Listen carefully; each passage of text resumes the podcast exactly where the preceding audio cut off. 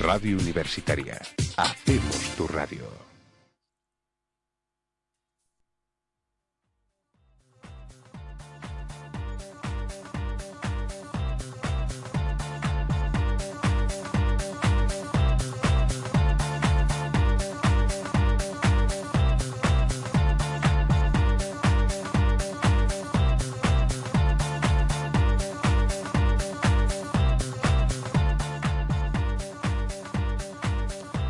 Bienvenidos a Buenas Horas, tu programa de actualidad política, social, pero sobre todo de juventud de Radio Universitaria León, aquí en la 106.6, en la web de Radio Universitaria León y en las plataformas digitales de Buenas Horas.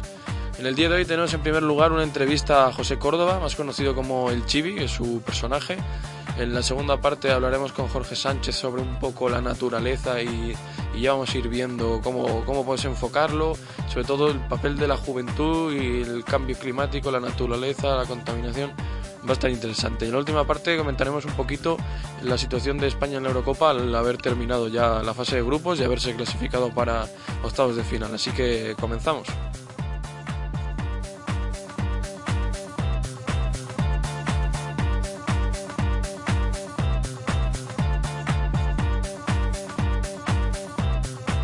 Bueno, pues bienvenido a José Córdoba, más conocido como el Chibi, y muchísimas gracias por acercarte a la charla con nosotros.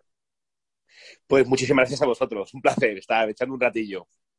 La primera pregunta que solemos hacer a todos nuestros invitados es si nos puedes decir, para la gente que nos escucha, quién es el Chibi, o sea, hacer una especie de minuto de oro. Bueno, pues eh, para explicar un poco quién es el Chibi, es un cantautor que canta unas canciones un tanto, bueno, un tanto no, bastante bizarras, algunas, aunque bueno, pues, eh, eh, soy cantautor y canto todo tipo de canciones, pero por lo que se me conoce es por el personaje de Chibi, que es un personaje que yo, que, yo creé y es que y cuando me subo al escenario eh, me convierto en él y es un personaje pues que canta peli, que canta canciones muy bizarras de temática sexual y bueno pues y, también cómicas o sea sobre todo sobre todo comedia y para que la gente se lo pase bien la gente que lo escuche y nos comentabas que, ese personaje lo creaste tú y me gustaría saber un poco el porqué de ese nombre. ¿Por qué el chibi? Ah, pues esto tiene fácil explicación. Es, porque yo, llevaba perilla cuando, cuando era un, adolescente, con, con, 15, 16 años, y mis amigos por la perilla me llamaban Chibi. Entonces, cuando, cuando pensé ponerme un nombre artístico, pues pensé, bueno, pues qué, mejor nombre que el que me dan mis amigos. Además, que era un nombre que ya de por sí sonaba, sonaba gracioso. Claro, claro. ¿Y por qué empezaste en este mundo? Pues em, yo empecé a hacer eh, empecé a hacer canciones como cantautor, canciones serias, canciones de amor, de crítica social, pues con 14, 15 años. Y, y, lo de Chibi la verdad es que surgió por casualidad, porque yo, yo estaba en la, en la facultad terminando la, terminando la carrera, que estudié Derecho, y, bueno, y, terminé hace ya bastantes años.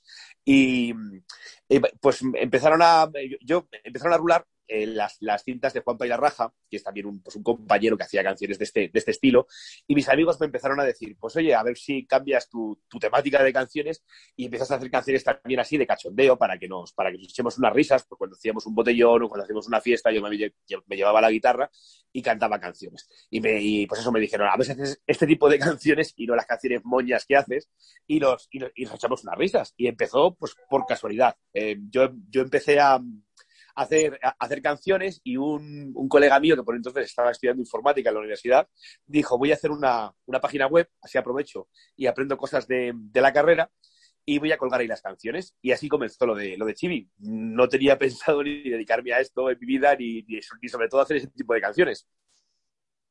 Y, por ejemplo, o sea, ¿por qué en otros casos haces mm, canciones más reflexivas? ¿Qué te lleva a ello? Mm, pues me lleva a que en el fondo soy un cantautor. Es que vamos a ver, yo, yo lo de Chibi os digo que surgió por casualidad. Yo no tenía intención de dedicarme a esto. Eh, yo, yo, tenía intención de, dedicarme a, la carrera que estaba estudiando, que, que, era, que era Derecho. Y, y bueno, pues eh, ese, ese, ese, tipo de canciones reflexivas y canciones de amor las he seguido haciendo durante, durante todos estos años. He, sacado dos discos que, son, que, están que están a mi nombre, como José Córdoba, que, que, la temática no tiene que ver nada con Chibi. Y sigo, haciendo, sigo haciendo esas, y sigo haciendo canciones de, de todo tipo. Incluso os diría que los discos de Chibi siempre, siempre he incluido pues eh, tres, cuatro, cinco canciones que son un poco pues más, eh, eh, pues, pues, más de crítica social, más de temática de cantautor, para que tampoco fuera todo, fuera todo de lo mismo y, se acabase aburriendo el público cuando lo, cuando lo escuchase. Pero, pero pues eso, es, más qué me lleva a hacer las canciones de Chibi que qué es lo que me lleva a hacer las canciones reflexivas, que las he hecho desde, desde siempre. Sí, sí, sí. Y a la hora de escribir, eh, ¿escribes tú solo? ¿Te sueles ayudar de alguien? ¿Te gusta colaborar con otras personas? ¿O cómo va ese tema? Pues a la, a la hora de escribir, eh, escribo yo solo, siempre, la, letra y la música de las canciones.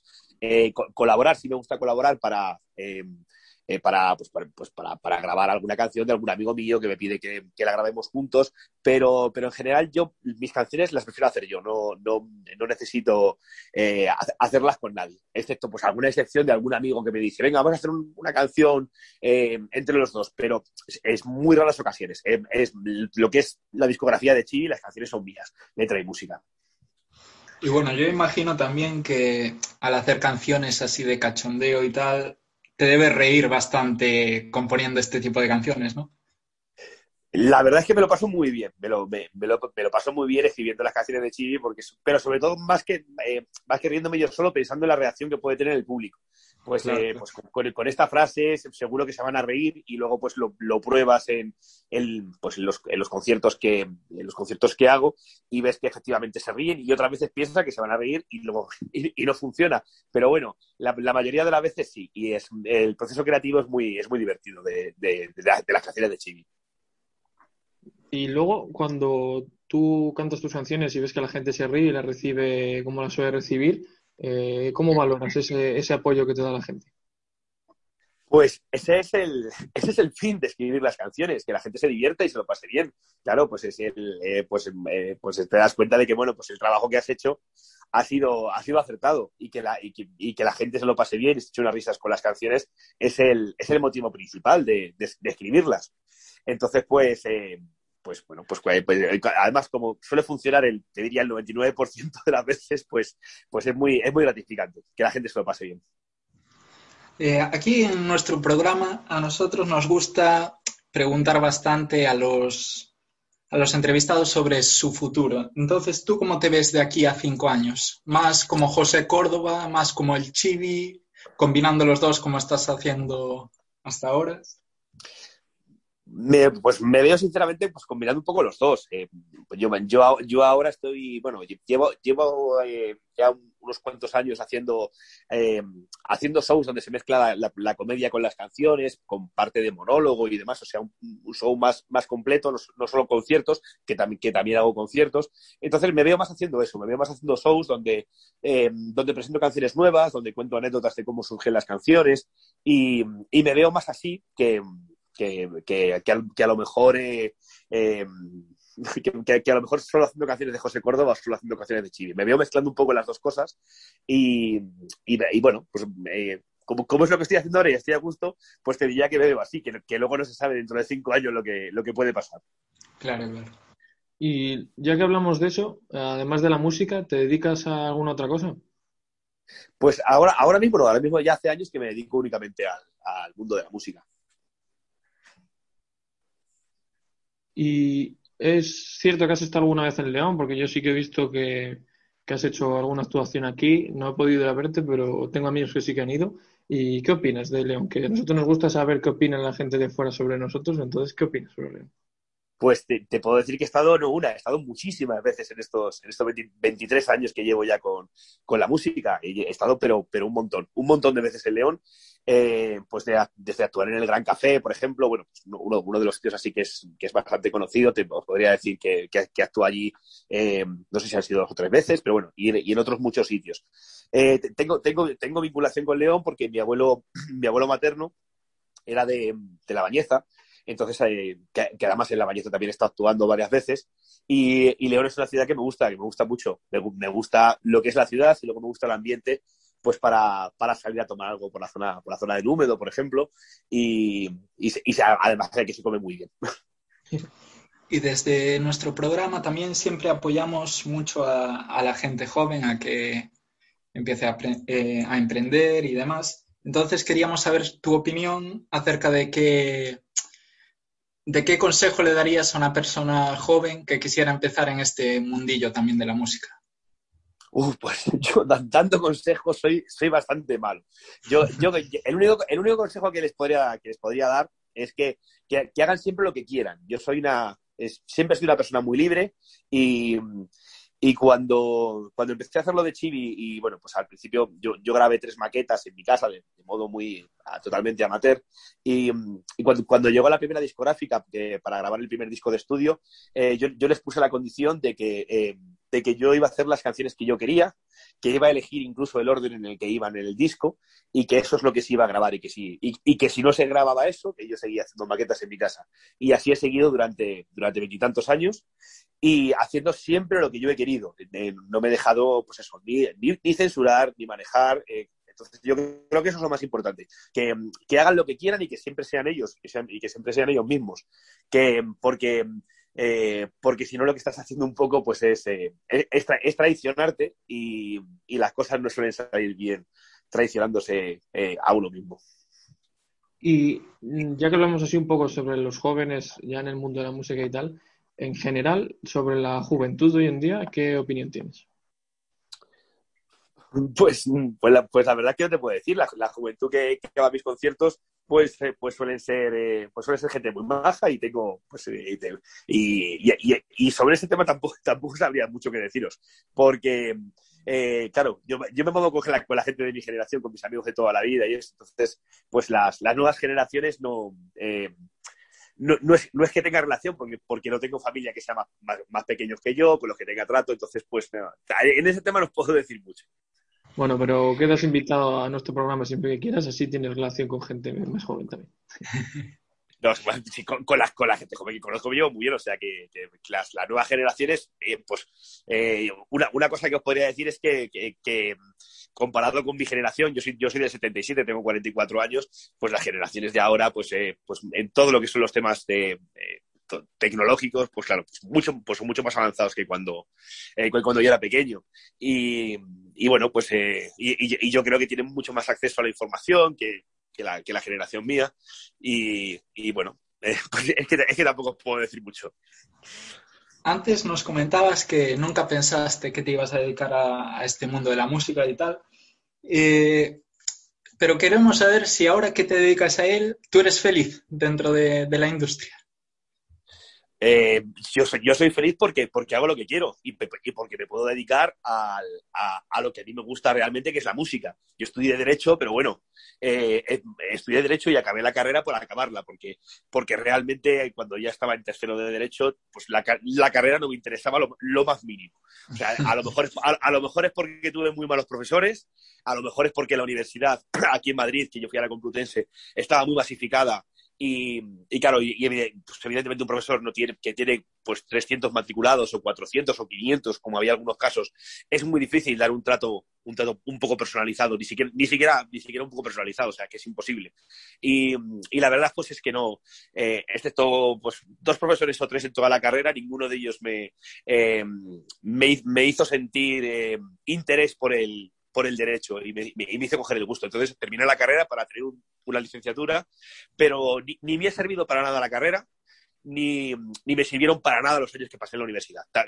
Eh, a lo mejor es por eso, porque, porque estaba todo muy masificado y, y, y, creo que, creo que es uno de los grandes errores además que hay en, la, que hay, que, que hay en España. O sea, que que, que, la gente hace una carrera por hacer una carrera y al final lo que se hace es masificar las universidades y que, y que la enseñanza no, eh, eh, no, no, sirva para lo que tiene que servir, para que es para ilusionar a la gente, sino pues, pues como es mi caso, eh, lo, lo, único que sirvió pasar por la universidad es para decepcionarme con, el, con, con, con lo que es la universidad. También han pasado 20 años y, y, me imagino que a lo mejor las cosas han cambiado, pero en, en mi caso fue así, desde luego. Sí, ahora es un poco más de lo mismo. Y también quería preguntarte, eh, en el caso de que igual no te hubiera ido tan bien dentro de la música, claro, nos comentas que, que, el derecho no te habría hecho feliz. ¿Por qué tirarías quizás si no, si no hubiera salido bien este proyecto? Pues bueno, yo, yo eh, aún, aún, sin dedicarme al derecho y, y, compaginándolo con la música, he estado tiempo trabajando en el mundo de la banca, por ejemplo, y bueno, he trabajado un poco de todo, de, de, de todo, pero, pero sobre todo años y años en el mundo de, de, la banca. Me imagino que, que, que, hubiera tirado por ese camino. Eh, por el mundo de. porque la, verdad es que. O, a, lo mejor. Eh, a lo mejor me hubiera colegiado y, hubiera, ejercido en un, hubiera ejercido en un momento dado. Pero, pero me, llamaba más la atención eh, la, pues la, vertiente a lo mejor económica del derecho, era lo que más me llamaba la atención. Me hubiera dedicado seguramente algo, algo de eso. Y ya que hablamos tanto de la felicidad, ¿qué consejos darías tú a alguien que te escuche para ser feliz? Lo, pues lo que he dicho antes, eh, que, que, siempre, que siempre haga lo que quiera, que, siempre haga lo que eh, eh, no, lo que quiera, lo que, lo que le dicte un poco el, pues, el, corazón, en, este, el caso mío de la música, y que y, yo creo que en eso consiste ser feliz, que, que, que, la gente haga, siempre lo que pues lo, que, lo que quiere en ese, eh, en ese sentido. Y, es que ya te digo, dando, dando consejos soy muy malo, porque cada uno, eh, cada, cada, uno puede hacer lo que quiera y, y, ya te digo que yo soy bastante malo dando consejos. No, no, no, no me gusta ni que me den consejos ni darlos. Entonces, la siguiente pregunta que te íbamos a hacer no sirve para mucho porque iba por el por el estilo era que qué consejo nos darías para mejorar como programa, pero básicamente todo queda reducido en que hagamos lo que nos apetece y lo que nos diga el corazón, ¿no? Claro, yo, yo, yo, creo que en, eso, consiste la felicidad, en hacer, en hacer lo, que, lo, que, lo, que, lo que realmente te apetece en la vida. Eh, dentro, de, bueno, y, aquí y ahora me pongo un poco, un poco como, como estudiante de Derecho, dentro de la ley, claro, o sea, que si lo que te gusta en la vida es, eh, ir pegando pareces a gente o, matando a gente, pues claro, evidentemente no, no, no, no, animaría a esa persona ni daría, ni daría un consejo de lo que quiera, haz lo que te gusta, pero, pero, pero yo creo que, bueno, que, la, felicidad consiste en eso, en, pues en, poder hacer lo que nos gusta y, y, y, dedicarnos un poco a lo que nos gusta y, y, eso, y eso es un poco el, eh, la, clave de la felicidad. Y ya para ir terminando, ¿qué te pareció, qué te ha parecido esta entrevista? Pues bien, joder, me, lo he pasado bien y me he divertido mucho. O sea, que, que, muy bien. Os, os animo a que, a que sigáis con el, con el programa. Y, y nada, pues eso, os, os, deseo mucha suerte, joder, con, con, el, con el proyecto este. Perfecto. Muchas gracias, pues muchísimas gracias, José. Y... Pues muchísimas gracias. Lo que te hemos comentado, que si quieres tener algo de contacto con gente joven, aquí estamos nosotros dispuestos a, a contar. Bueno, pues eh, eh, espero, espero que cuando vaya, que cuando vaya a León, o sea, presentar el, el, el show nuevo que estoy, que estoy haciendo, que empiezo a hacer aquí en Madrid, que, que nos veamos por allí y echemos unas, unas risas. Sí. abriremos las puertas al estudio cuando quieras. O, pues muchísimas gracias. Y ir al igual es más divertido. sí, eso seguro que sí. O sea, que, porque cuando voy para allá siempre es una visita obligada, la, de, la del húmedo. Bueno, pues muchísimas gracias por darnos la oportunidad de charlar contigo y nos vemos cuando Dios nos diga. O Dios o quien pues, sea. Pues muchísimas, muchísimas gracias a vosotros, que ha sido un placer. Gracias, que vaya todo muy bien. Gracias. Después de un buen botellón, volví a casa y me encontré al abuelo en un sillón el pobre está ya mayor, senil y un poco gaga, pero siempre ha presumido de una gran virilidad. El abuelo estaba rojo, tembloroso y jadeante, tenía el capullo fuera, qué imagen más impactante. Y en eso que apareció un mancebo enmascarado con un látigo de cuero y los huevos anillados. El abuelo con el susto tal vez se sintió culpable y de su boca brotó un néctar desagradable. ¿Y qué le voy a hacer? ¿Y qué le voy a hacer? ¿Y qué le voy a hacer si el abuelo es gay? ¿Y qué le voy a hacer? ¿Y qué le voy a hacer? ¿Y qué le voy a hacer si el abuelo es gay?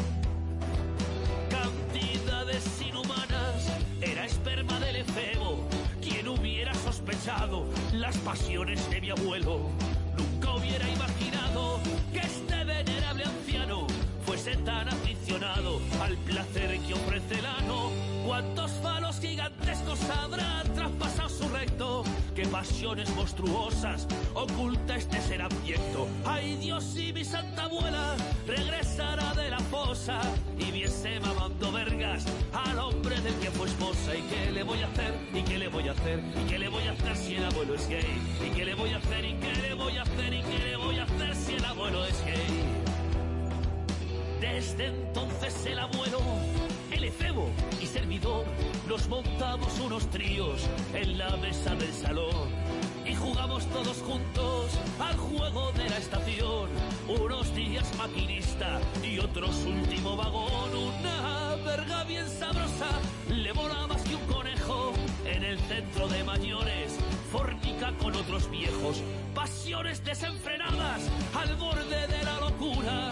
Para mamar un cipote se quita la dentadura. ¿Y qué le voy a hacer? ¿Y qué le voy a hacer? ¿Y qué le voy a hacer si el abuelo es gay? ¿Y qué le voy a hacer? ¿Y qué le voy a hacer? ¿Y qué le voy a hacer si el abuelo es gay? De tanto cascarse pajas, se ha deslocado la muñeca. Va con su chupa de cuero, le llaman el rey de Chueca.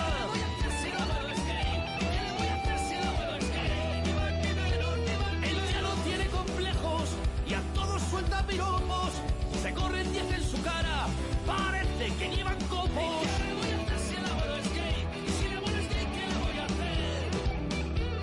Con el pompis lubricado, a los ochenta y tantos, tragándose noche y día, pollas duras como canto.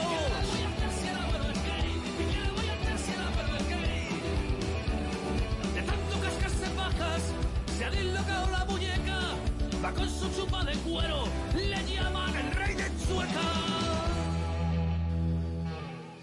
Pues en la segunda parte del programa de hoy tenemos con nosotros a Jorge Sánchez, que estudia riesgos naturales eh, aquí en la Universidad de León y que ha estudiado música y ambientales y viene para hablar con nosotros sobre la importancia del medio ambiente para la juventud y para, para la gente de, nuestro perfil. Así que bienvenido, Jorge.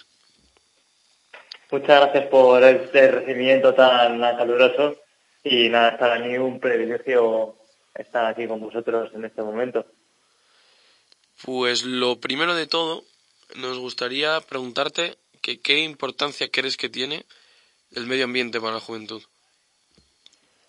Para la juventud, yo creo que no lo valoran lo suficiente, en parte por entre por culpa nuestra y por falta de educación por parte de, de las primeras etapas de la enseñanza. Entonces, ¿crees que es algo que se debería tratar desde la educación a los niños y a las niñas cuando, cuando, son, cuando están en sus etapas infantiles y, su, y en sus etapas de, formación? Claro, es, es, fundamental que ya desde pequeño estén concienciados en que cuidar nuestro entorno, además de favorecernos a nosotros y a la biodiversidad, favorece a que tengamos un sustento actual y futuro. O sea, la naturaleza es la base de nuestro desarrollo. Y sin naturaleza no hay nada. La verdad es que tienes toda, toda la razón. ¿Y qué, qué consecuencias crees que podría tener no cuidar el medio como es debido? Pues consecuencias como, por ejemplo, se mencionaba hace poco el cambio climático, pero el cambio climático solo es la pata de un gran cambio que es el cambio global. Y el cambio global engloba tanto la subida del nivel del mar, tanto la acidificación oceánica, subida de temperaturas, contaminación, nitrificación, neutralización, etcétera. ¿Y tú crees que eso se debe a un mal uso del medio ambiente? ¿Y no a un proceso cíclico que se da cada cierto número de años? Los procesos cíclicos que se dan cada cierto número de años se evidencian a lo largo de cientos como mínimo, pero generalmente miles y millones de años. Entonces, esto lo evidenciamos en que desde, la, desde 1800, 1850, finales de la revolución industrial, pues se ha visto un incremento en todos los parámetros brutal. Entonces, eso solo tiene una consecuencia lógica y evidente, que es hemos influido en el sistema natural y debemos cambiar nuestro comportamiento para con él ya. Bueno, bueno mmm, otra parte vale, que, vale. de lo que queríamos eh, hablar contigo era eh, tú estudias en la Universidad de León. ¿Cómo crees que la Universidad de León enfoca y trata esta temática tan importante para ti? Pues mmm, hace poco se hizo una iniciativa que me parece muy interesante, que entre ellas incluía panfletos informativos y una caseta para, para insectos, que, bueno, además de favorecer la biodiversidad y estar rodeada de plantas polinizadoras que atraen también a su vez a más, más diversidad de macroinvertebrados, pues enseña a la sociedad un poco a ver la importancia del cuidado del medio ambiente, aunque solo sea a microescala. Y luego iniciativas de, como el diseño del edificio Darwin, que son ecológicamente inteligentes, ya que tienen la tecnología de ecoahorro energético. Bueno, Jorge, buenas tardes. Yo te, te quiero preguntar, así ya para para ir cerrando lo que es mi intervención, si juntamos lo que estábamos hablando a lo largo de, tu intervención, que podríamos decirlo en educación y cambio climático o medio ambiente, eh, qué más potente nombre que el de Greta Thunberg. ¿Por qué, pese a estar manifestándose continuamente a favor del, cambio climático y ser una fiel defensora de este, ¿por qué crees que es una persona que recibe tanto odio? Personalmente pienso que Greta Thunberg, al igual que otras caras ilustres, además siendo tan pequeñas, están siendo mm, mal utilizadas y demasiado utilizadas como mascarón de proa ante un problema que, si bien es el ecológico, que es, es evidente que hay que afrontarle, su imagen está siendo pervertida y no se está enfocando a lo que realmente importa, que es la protección de la naturaleza y, no y se está enfocando a la política. Entonces se está se está enfocando a ella el odio y, y un mal uso de esa imagen es lo que está provocando por parte de los detractores la lo que es su, su ira contra el negacionismo climático. O sea, mi opinión es que su acción está bien, pero no se está haciendo de la forma adecuada.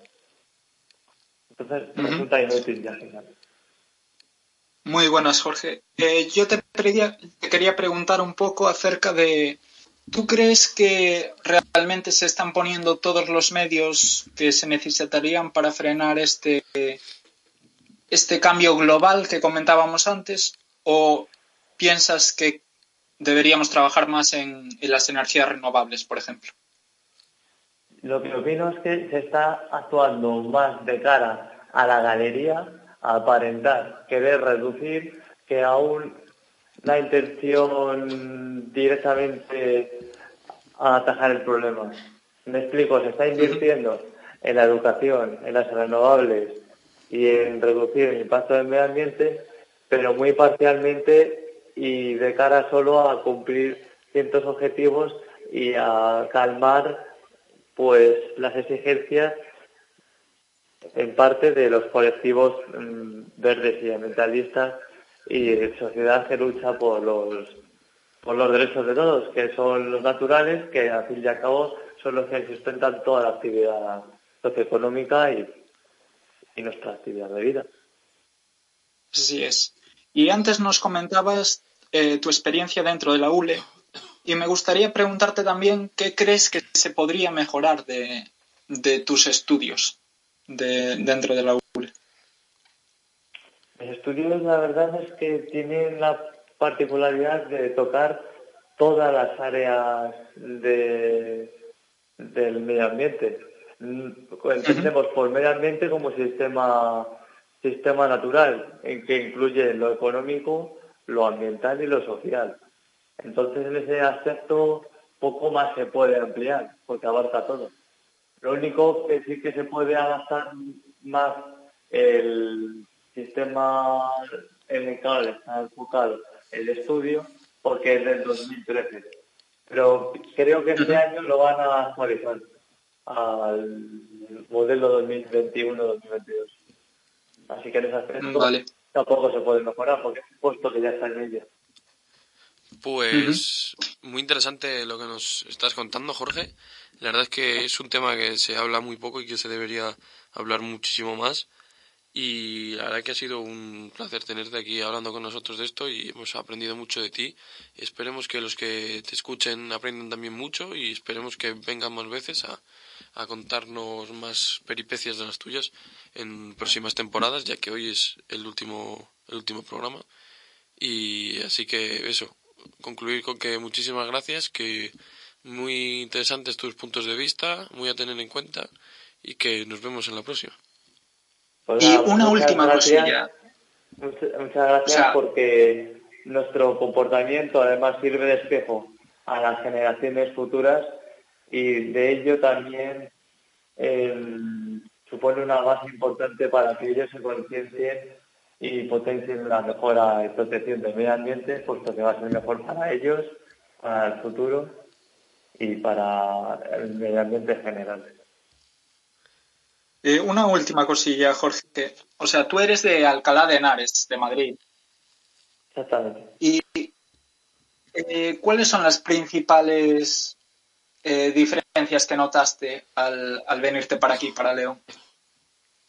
Pues a pesar de que ambas son ciudades patrimónicamente y ecológicamente muy valiosas, pues valiosas, perdona. básicamente lo que he visto es que León es más, está todo más concentrado en un determinado núcleo y Alcalá es un poco más en expansión. Es Ya, por- ya. Entonces, en- ese aspecto veo un poco más de ruralidad en León. Y Madrid, es- eh, Madrid Alcalá de Henares, es más amplia, más cosmopolita. Pero en general Vale. son bastante parecidas. Pues. Perfecto, muchas gracias. Muy interesantes eh, tus puntos de vista. Y, y nada, te esperamos por este programa cada vez que quieras venir. Perfecto, el placer es mío y cuando queráis. Estoy disponible para cuando me requeráis. Perfecto. Hasta luego, Jorge. Saludos, hasta Venga, luego. hasta luego, Jorge.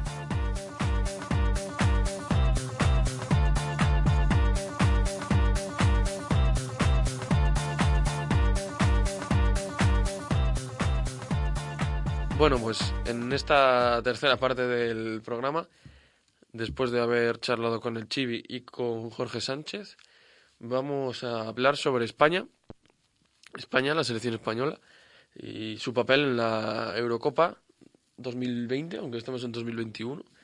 Y, y bueno, chicos, a ver, Alejandro, ¿qué opinas sobre el papel que está haciendo nuestra selección? Bueno, yo siempre, siempre confié en la, en la selección. Eh, creo que, que la llegada de Busquets marca un antes y un después. Ya, ya se vio, yo creo, eh, dos empates donde dejaba bastante que desear de cara a puerta, donde no llegaba a estar fina la selección. Y como que llegó Busquets y, y se revolucionó todo, ¿no? Con un 5-0 a, a. Yo creo que ahí está, está la clave. No sé cómo lo veis el resto. A ver, Alfonso, ¿qué opina? Eh, pues bueno, a mí en esta Eurocopa la verdad que, que la selección sí que es verdad que quitando el partido de ayer eh, frente a Eslovaquia me estaba dejando mucho que desear. La, Luis Enrique como técnico la verdad que me gustaba mucho, pero bueno, eh, los jugadores tanto por actitud como por ritmo de juego mm, no me estaban convenciendo. Sí que es verdad que ayer, pues bueno, eh, me volvieron a conseguir enchufar a, a esa Eurocopa que, que, bueno, el jugar en Sevilla, en la Cartuja, delante de, de todos los españoles, pues bueno, te tiene que dar un aliciente y ayer parece que, que Luis Enrique consiguió dar con la tecla. No sé cómo lo veis vosotros. Mm, Yo, sobre todo, o sea, estoy de acuerdo con varias cosas de vosotros, sobre todo con lo de Busquets. Me parece que desde que ha vuelto se ha notado un, un cambio bastante importante.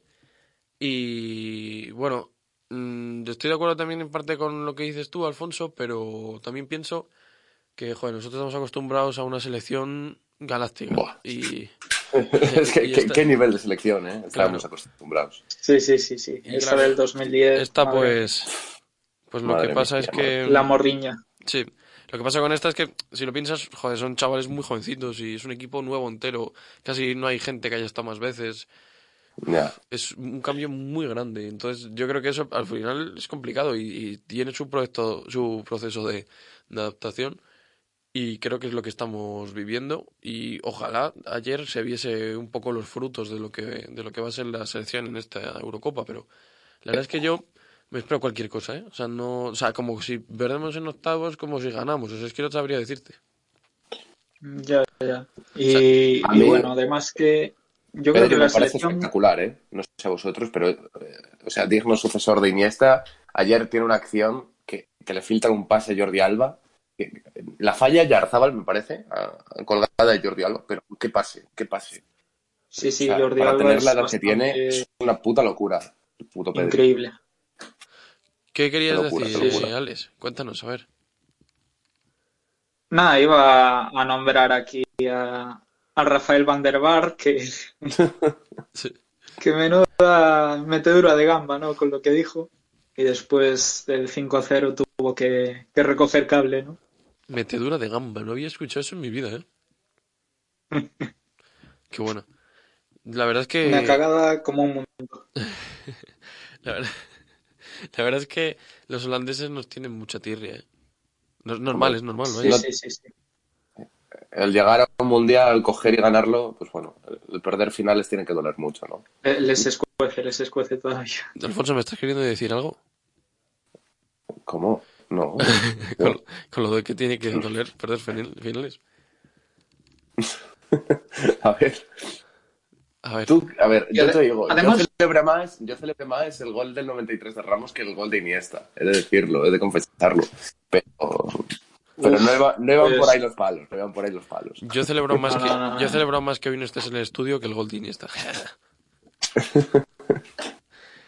Yo como el gol de Iniesta no celebré otro en mi vida. En mi vida.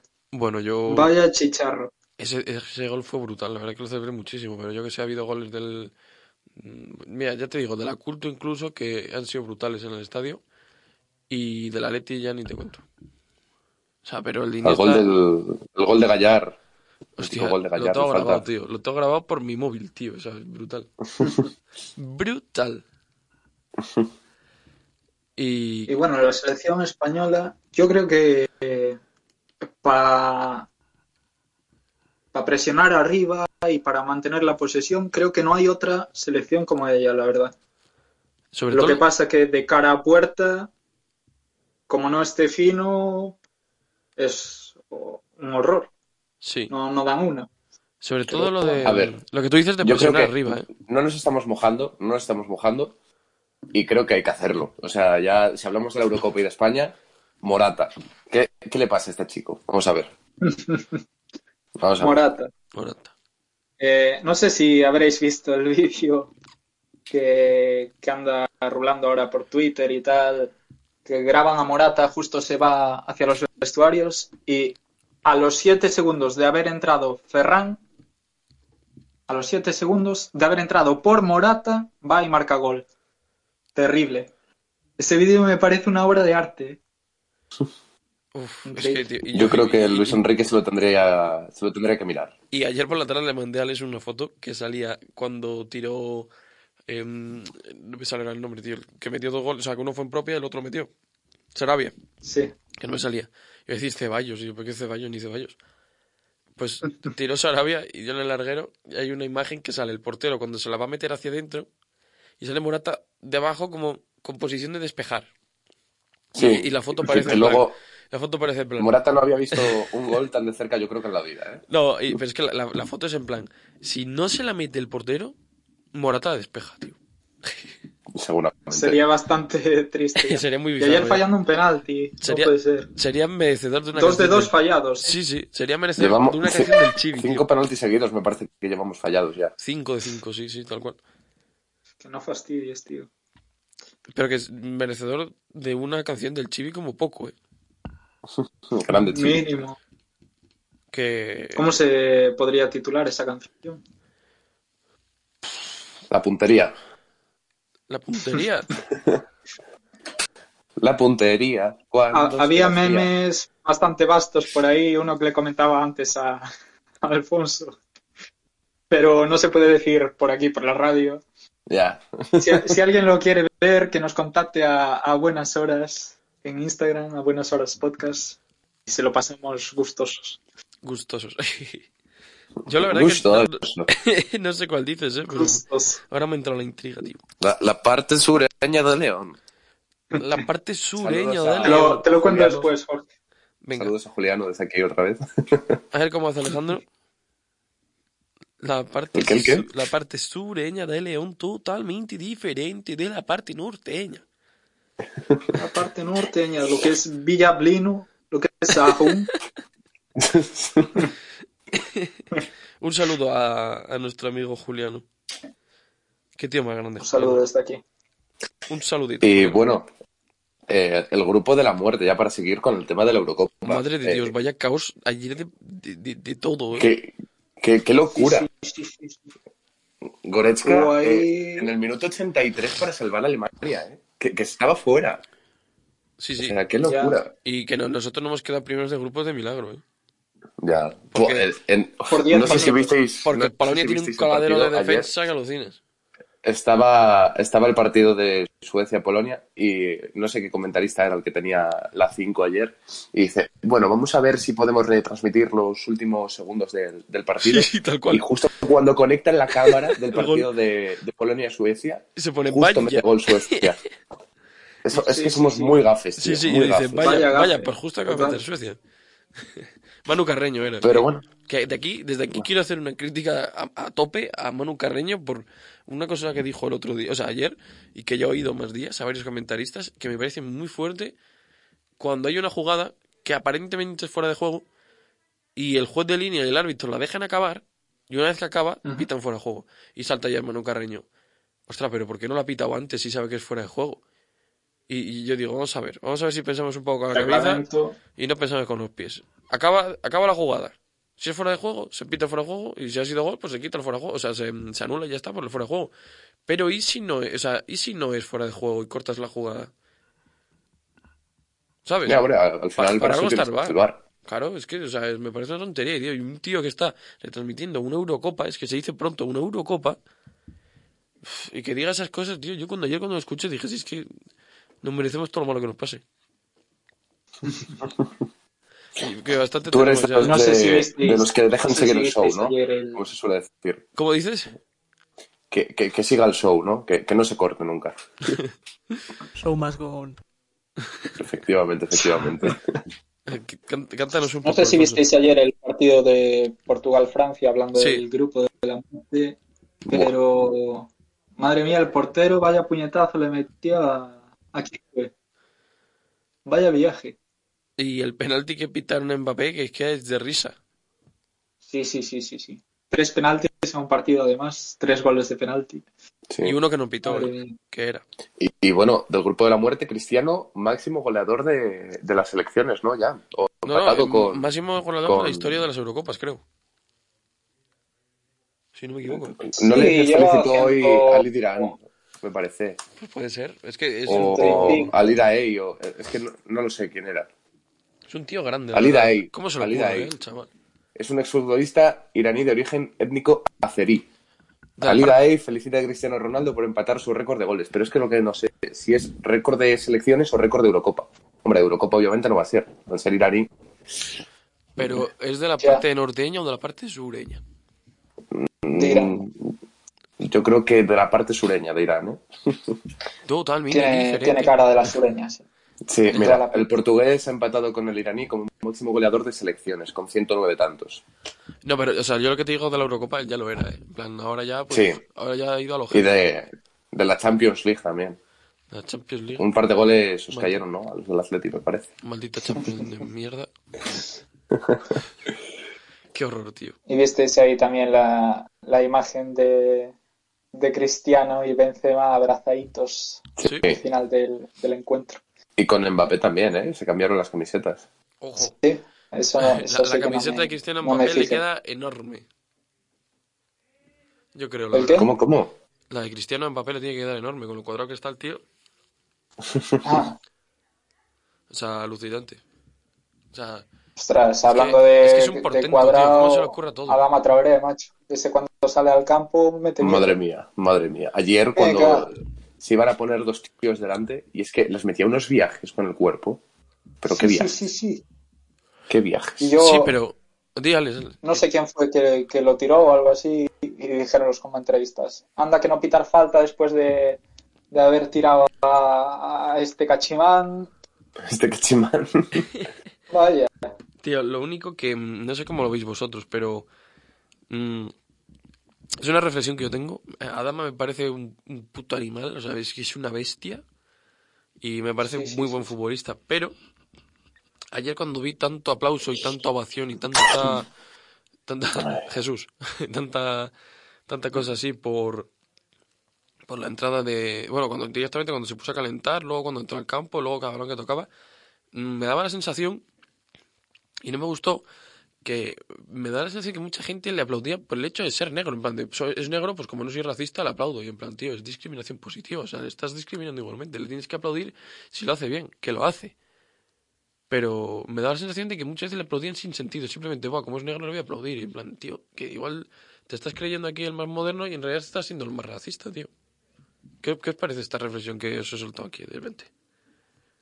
Yo no lo había pensado. Yo sinceramente creo que al final, pues bueno, el fenómeno, el fenómeno de Adama Traoré viene, yo creo, más en, función de, jolín, eres español y, mira qué físico tienes, que no hemos, o sea, no hemos visto en una así en la vida, de decir, joder, por fin tenemos una persona que tiene una superioridad física importante frente a un rival y claro, ese fenómeno, el fenómeno que ha ido causando este tío, pues bueno, al final yo creo que, que viene por ahí, no por el hecho de ser negro o ser blanco, pero puede ser, ¿eh? que, Oye, pues que es, sea curi- como es curioso tu punto de vista también, la verdad. Pero no sé. Alex, ¿cómo lo ves tú? No, a ver, yo no creo que tampoco le aplaudan por, por ser negro. De hecho, a, a otros negros pues le tiran cosas, no sé, Plátanos. un campo de fútbol. Entonces no creo que sea por, por esa razón. Sí, Pero pero bueno. no se lo tiran ni insultan a los negros de su propio equipo, ¿sabes? O sea, es curioso. Ya, Que luego también cambia mucho, depende del cariño que tengas. Imagínate, pues yo que sé, cuando estaba Thomas en el Atleti, cuando jugaba mal la gente le podía llamar negro. Y cuando empezó a jugar mejor, la gente ya le llamaba negrito. o sea, es que va evolucionando mucho. Y el otro día vi un TikTok, tío, de un tío diciendo, ¿yo qué soy? Le dice un amigo negro, y se pone, pues ya está.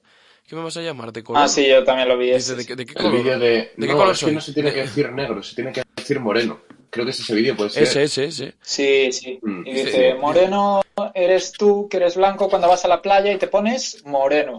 Yo soy negro. Y se pone, es como cuando dice alguien persona de color, es que me ofende muchísimo. ¿De qué color soy? ¿Negro? Pues negro, soy negro. Y tú blanco. Soy negro. Y Orgulloso, negro. ese sí era de Como la buena parte Es que es, México, es que es eso. No entiendo. a Jesús. Negrito. I am Eso aún white. queda peor. A ver. No problem. a ver cómo dice Javi, a ver. I am white. No problem. No problem. Javi cada vez que habla, cada vez que abre el micro, sube el pan. Qué tío. Sí, sí. Bueno, pues Nada, un fenómeno nuestro director de la radio que Sí. Hace, hace unos días eh, comentábamos, creo que Jorge fue el que dijo que España no pasaba de fase de grupos.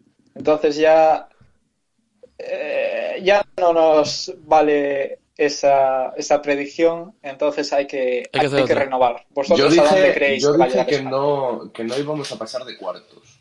Entonces, de de, cuartos. momento me voy a mantener. Porque en cuartos, ahí. en el caso de que pase Croa- o sea, de que ganemos a Croacia, nos va a tocar con Francia. Que no es invencible, porque lo hemos, o sea, se ha demostrado en fase de grupos que la ha empatado hasta Hungría, pero creo que nos vamos a quedar en cuartos. yo ahora mismo diría semifinales. Así. Semifinales. Uf, es que, es que estamos en el cuadro con Bélgica, Portugal, Italia y Francia. Bueno, y Croacia. Estos partidos son de ida y vuelta, ¿no? No, no, no. no Ah, son no. únicos. Sí, es único, Sí. tío. Sí, sí, es único. Ah, Es que, vale, entonces es es que, es que Eh, menudo tiene- pa- tiene- una tiene el de bastante octavos- grande. El de octavos, en plan que se va a enfrentar Bélgica contra Portugal, menudo partidazo. O sea, creo que es, junto con el de Inglaterra-Alemania, el mejor partido de octavos sin duda. Sí, sí, pues tal cual, tío. Aunque Alemania estuvo a nada de quedar eliminada, ¿eh? Yo poquito, creo, poquito. bueno, es- pero es que Alemania lo tiene, es un camino muchísimo más fácil Sí, ese lado del cuadro, que el único que le va a causar así un estrago importante va a ser Inglaterra en octavos, que yo creo que lo va a superar fácilmente, porque el nivel de Inglaterra no es nada del otro mundo. Y en cuartos le tocaría Suecia-Ucrania, creo que es una selección superior a estas dos. Y el único equipo que espero que llegue a semifinales va a ser Países Bajos. O sea, que eh, Alemania tiene prácticamente asegurado el pase a semifinales. bueno, anda, tampoco, Entonces, pues, tampoco bueno. vamos a vender el pan antes de... de, de- Este es a Luis Enrique tirándole pullita a Croacia. Sí. Eh, bueno, En chicos, plan... ¿cómo di? Acaba, Sí. Alex, es que se nos acaba el tiempo. Ah, vale. No, dijo... No sé si estarán muy contentos de haber quedado primeros en su grupo sabiendo que ahora les toca contra España. Ojo, eh, ahí Ah, retando. O sea Ya está ya está que se, agafado. ven, se ve fuertita Españita. Sí. Ya, ya está agafada la cosa. A ver Pues qué pasa. aquí acaba nuestra temporada y esperamos vernos, oírnos, oírnos las orejas dentro de, de unos mesecillos, a ver qué, a ver qué pasa. Así que muchísimas gracias a Rubén, a Alfonso, a Alejandro, a Javi y muchísimas gracias a mí, Jorge, por toda la temporada y nos vemos cuando toque. Muchas gracias, chicos. Un placer luego. esta temporada con vosotros. Mm, Chicos, un placer. Chao. Chao, chao, chao.